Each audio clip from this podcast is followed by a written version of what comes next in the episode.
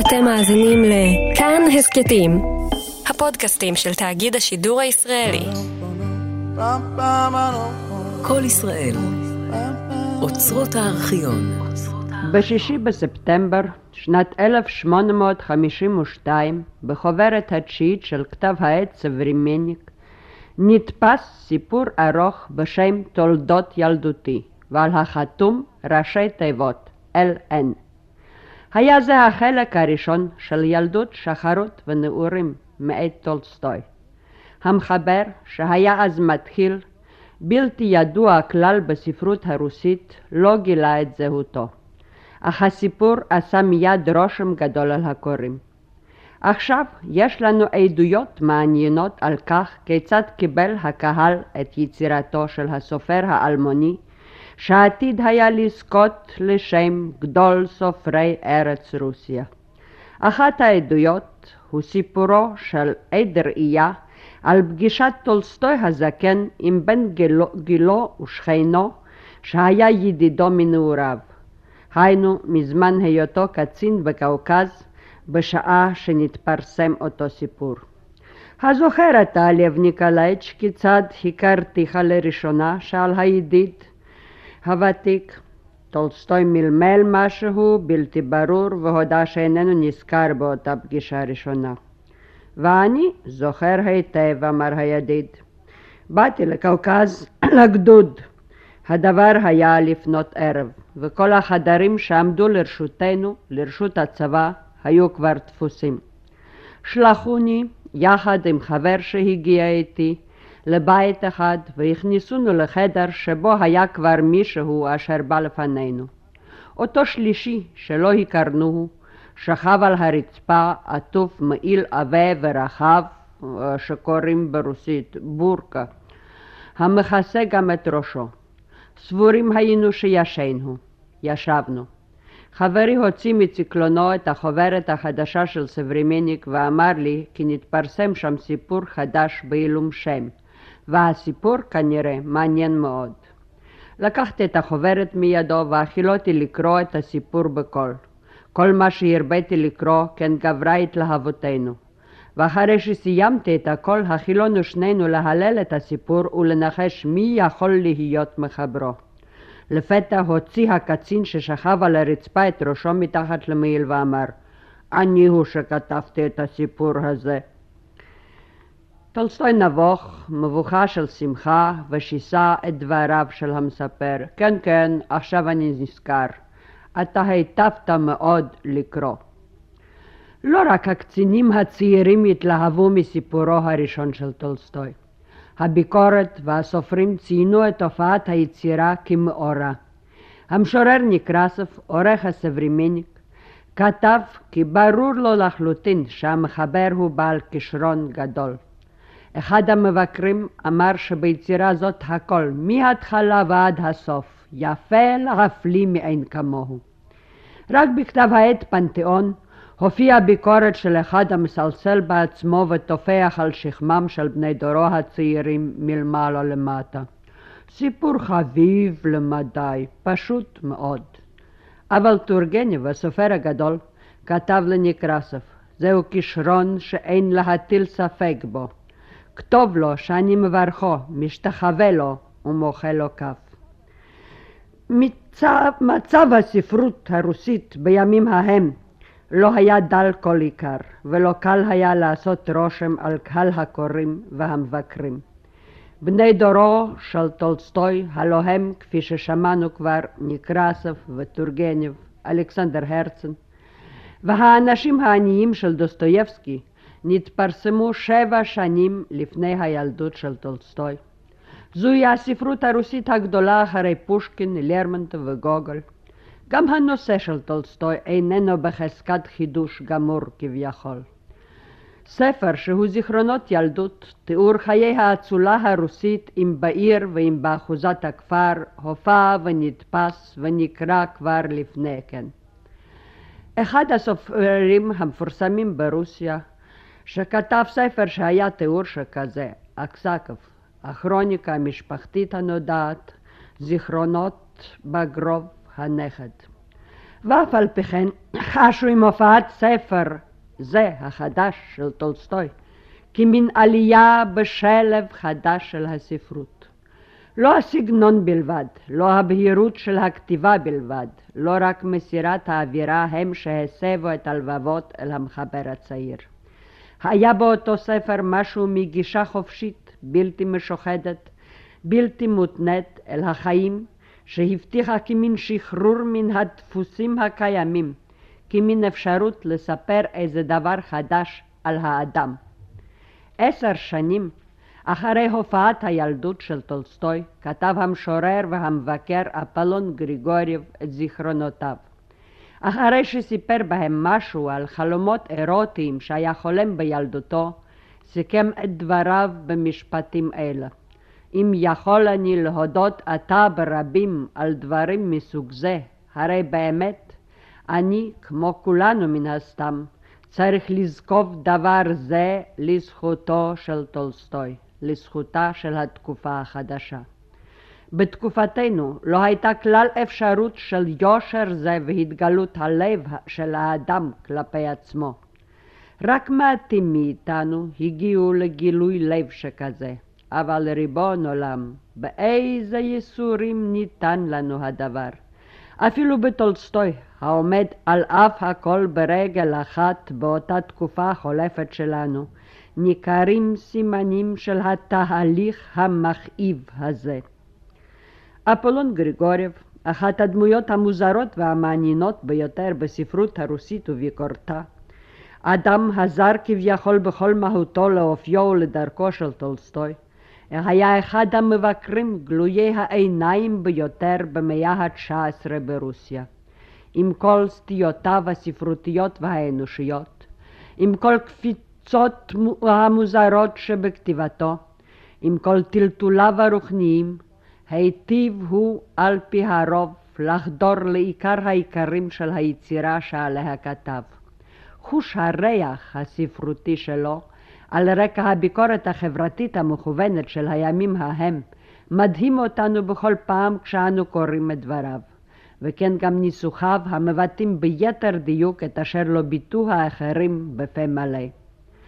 ואין זה מקרה שדווקא אפולון גריגורב הוא האיש אשר ראה בטולסטוי את ראשית התקופה החדשה, את הכנות והתגלות הלב כלפי עצמו, המתירה גם לו לדבר על דברים שלא נהוג היה להזכירם בספר, גם לא בספריו של טולסטוי.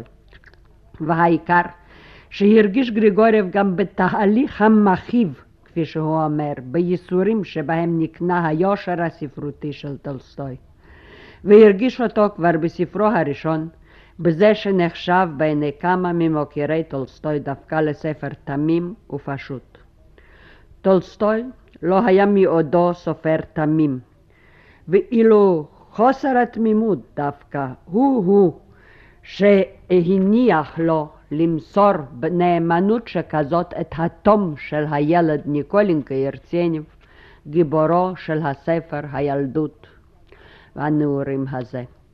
טולסטוי ידע מלכתחילה על בני אדם את האמת הפשוטה, שרק מעטים מן הסופרים זוכרים אותה בשעה שהם מדברים על גיבוריהם. את העובדה שכל אדם ואדם, רק הוא יודע, כפי שביטא זאת אחר כך טולסטוי בפרק ההוצאה להורג שבמלחמה ושלום. רק הוא לבדו מבין מה הם מלוא החיים שלו. דעת זו מונחת גם בתיאור הילדים והאנשים הצעירים התופסים מקום כה חשוב ביצירת טולסטוי. הסיפור הילדות, השחרות והנעורים הוא סיפור על ערכם של דברים קטנים כביכול, ערכם הגדול בשביל כל אדם בכל גיל וגיל, משום שהדברים הקטנים הללו מהווים את החיים שלו. אם זוכר אדם יקיצה בבוקר, התעוררות ביום אחד שהוא במקרה יום הולדתו, אם זוכר הוא כל חייו דמעות ששפך על לא כלום כביכול, או פגישה עם ילדה יפה ומשהו כן התאהבות ראשונה. אם זוכר הוא אז אכזבה בשעת משחק עם אחיו, שלבשה ממדים שאינם הולמים אותה. אם זוכר הוא את הדברים הללו, אותה זכירה הייתי אומרת פיזית, באורח שהם מהווים חלק מהותי בחייו, נהיים כמשהו הדומה לחלק מגופו. הרי הדברים הללו חדלים להיות קטנים ובלתי חשובים. הם הם המהווים את חיינו, היינו את אישיותנו, את הדבר העיקרי שטולסטוי הצליח לגלם בדמויות גיבוריו, את אחדות האישיות. ניקולינקה ירצניב, גיבור הילדות, מתעורר בבוקר יום הולדתו העשירי. וניקולינקה ירצניב, הנער המתכונן לבחינות לבית ספר גבוה שבפרקים האחרונים של הספר, הוא אותו עצמו, אותו אדם עצמו, על אף כל השינויים שחלו בו. ממש כמו אחר כך נטשה רסטובה המקסימה, בת השלוש עשרה, הנותנת לבריס דרוביצקוי לנשק את בובתה, ונטשה האם הרשלנית, המשמינה, אם לבנים, שבאפילוג מלחמה ושלום היא אותה אישה עצמה, משום שזיכרונותיהם חרוטים בהם כאותם עיגולי השנים החרוטים בגזעו של עץ, וטולסטוי איננו שוכח זאת ממש כמוהם. רק מאוחר יותר, כשנתבגר הסופר והעמיק, הוא ידע עוד משהו, כי גם הדברים אשר שכחנו מהווים את חיינו ואת זיכרונותינו הלא מודעים. יוצרים ומגלמים אותנו ועושים מאיתנו אחדות. משום כך צריך הוא, הסופר, לזכור אותנו יתר מאשר אנו זוכרים את עצמנו.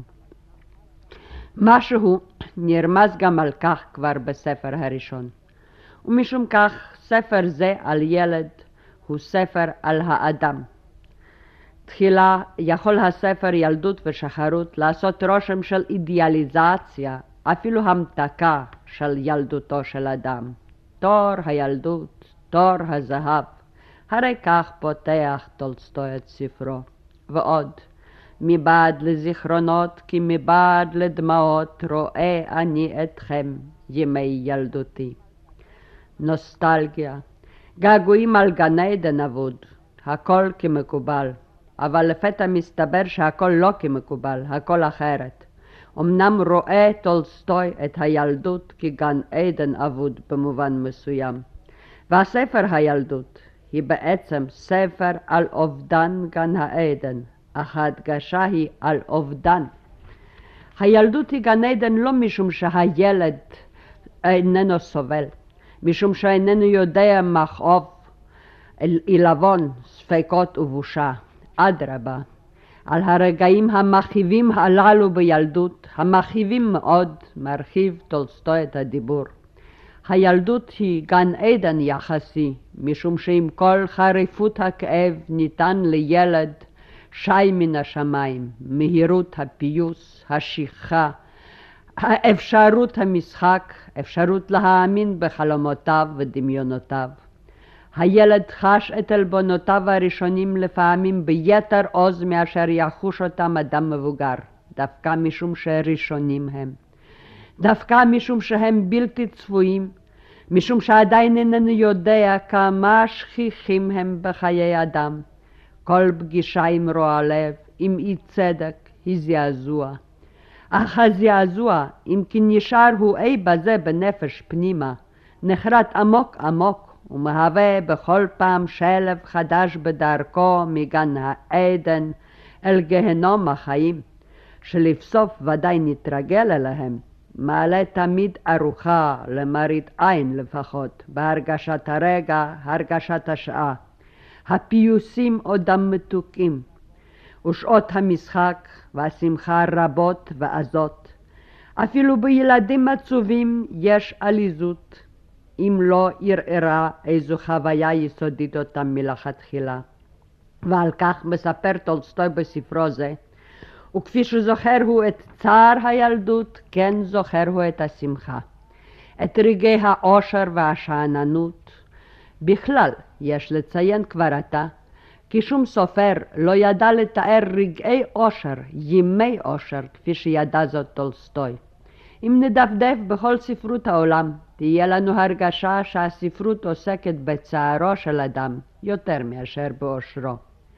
את העושר אפשר אולי למסור בשיר לירי, לספרו קשה מאוד. וטולסטוי אחד המעטים שידע לספרו. גם משום כך האנשים הצעירים שלו והילדים שהוא מתארם כה חיים ואמיתיים. נכון הדבר, ילדותו של ניקולינקה הרצניב היא ילדות מוגנת, ילדות שאיננה יודעת מחסור. זהו נוסח חיים באותה שכבה חברתית אשר טולסטוי תיאר אותה בעיקר כמעט בכל יצירותיו. האצולה הרוסית הגבוהה, החיה חיים של רווחה חומרית. אבל בן דורו, דוסטויבסקי, אשר תיאר חברה אחרת, אנשים אחרים, את העניים, החלכאים והנדכאים, טעה בכל זאת בהערכתו שספרות זו של טולסטוי היא בעיקר ספרות של בעלי אחוזה ושייכת לעבר, משום שהיא שייכת להווי מסוים ההולך ומסתיים ברוסיה. עיקר כוחו של טולסטוי הוא בכך שבהעלותו את ההווי הזה הוא עובר את גבולותיו. ההווי נמסר על כל דיוקו, אך בסופו של דבר אין לו חשיבות מכרעת. החשיבות היא באדם, ביקום, באדם בתוך חיים ומול המוות, כפי שהוא חי וקיים בכל דור, בכל תקופה, בכל סביבה חברתית.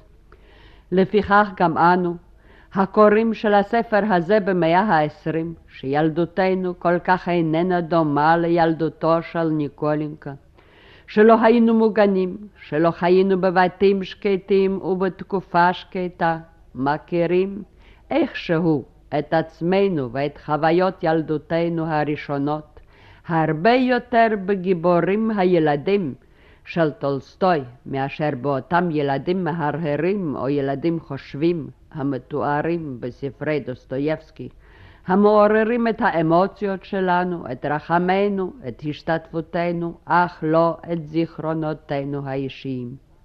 רק פעם אחת הצליח דוסטויבסקי למסור חוויה נוראה של ילד באורח שכל אדם כמעט שידע רגש בושה ואכזריות ילדותית מהי, יכיר בו את עצמו. הרי זה בפרק היונה אשר בעול ימים. לעומת זאת, הילדים של טולסטוי, ניקולנקה, וולודיה, נטשה בילדותה ופטיה רוסטוב, ואפילו דמות צדדית כסיריוז'ה קרנין, כולם מספרים לנו לא רק את סיפור חייהם שלהם, כי אם גם את סיפור חיינו. בראשית הספר ילדות, בסיפור זה על ילדות מאושרת, אנו מקבלים מיד את הרושם שהעניינים אינם פשוטים. אנו נתקלים מיד במוות, מותה של האם. הילד, גיבורו של טולסטוי, עומד פנים אל פנים עם החידה הזאת, חידת סוף חיי האדם. אין הוא מבקש לפוטרה, אין הוא שואל שאלות הרבה, כדרך ילדים רבים מצליח הוא אפילו שלא לחשוב על המוות הזה כמעט כל הזמן. דמות האם עולה רק ברגע העילבון הגדול כזיכרון מתוק ובלתי ברור. טולסטוי עצמו נתייתם מאמו עוד מוקדם יותר מניקולינקה, הוא בעצם לא זכרה כלל. אבל העובדה שבראשית חייו היה משהו כמין פגישה עם המוות, קבע הרבה בדרך יצירתו.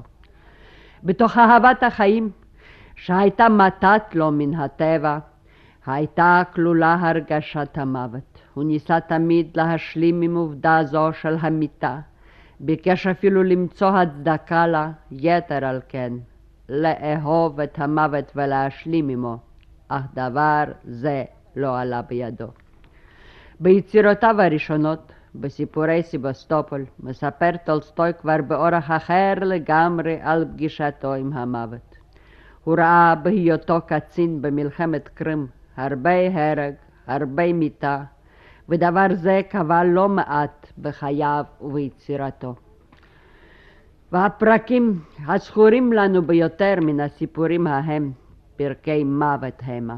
אותו הקצין ולוג'ה שהוא כן סקיצה ראשונה לדמויותיהם של ניקולאי ופטר רסטוב, מופיע בספר בכל חיותו וצעירותו. עם הקול הצעיר המצלצל הזה, השווה כל כך את ליבם של החיילים ההולכים אחריו, ורעננותו שיש בה מתום הילדות, כה נחרטת בזיכרוננו דווקא משום שהיא נעורים ללא המשך. ולוג'ה נופל חלל בקרב, מת כפי שאנו מרגישים ממש לעינינו, ואיכשהו מדגיש המוות הזה את כוח החיים שהיה בו. אבל כוח חיים זה איננו מבטל את המוות. הקשר בין מוות וחיים, בין אימת ההרג שבמלחמה ובין היקום החי והפורח בא לידי ביטוי נורא ביותר בסיפור השלישי מסיפורי סבסטופול. ראוי לקרוא את הקטע הזה. הנה הוא. כדאי שתסתכלו בילד זה בן העשר, אשר חובש לראשו כובע ישן, מן הסתם משל אבא, ונעליים בלי גרביים לו, ומכנסיים מוחזקים בכתפייה אחת. הוא יצא אל הסוללה ממש עם תחילת ההפוגה, והיה מהלך ומהלך בבקעה כשהוא מביט תוך סקרנות מטומטמת בצרפתים ובגוויות המוטלות על הארץ. והיה כותב פרחי תכלת העולים בכל מקום באותה בקעה. בשובו הביתה, וזר גדול בידיו, הוא, בחסותו את אפו מפני ריח הבגרים שהביאה לקראתו הרוח, עמד אצל ערימה אחת של גוויות, והיה מסתכל בגוויה אחת, כרותת ראש, שהייתה קרובה אליו ביותר. משעמד שעה ארוכה למדי, נגע ברגלו, בזרוע המושטת הקפואה של המת. הזרוע נעה נענוע כלשהו וחזרה ועמדה כשהייתה. הילד פלט לפתע צעקה, טמן את פניו בפרחים ורץ כל עוד רוחו בו אל המצודה. גם זוהי פגישת ילדות עם מוות. פגישה שיש בה כל מה שמדבר עליו טולסטוי ביצירותיו, פרחים כחולים וילד וריח פגרים וחוסר דעת ופחד, ואנו זוכרים את האימה שבפגישה הזאת, ואף על פי כן איננו שוכחים שאותו יום היה יום האביב בעולם, והכל היה פורח. ברשימה חטופה זו, ברפורטאז' הזו משדה הקרב, כאילו ציין טולסטוי את כל המוטיבים העיקריים של יצירתו. אנו נחזור וניפגש עמהם ביצירותיו המאוחרות יותר.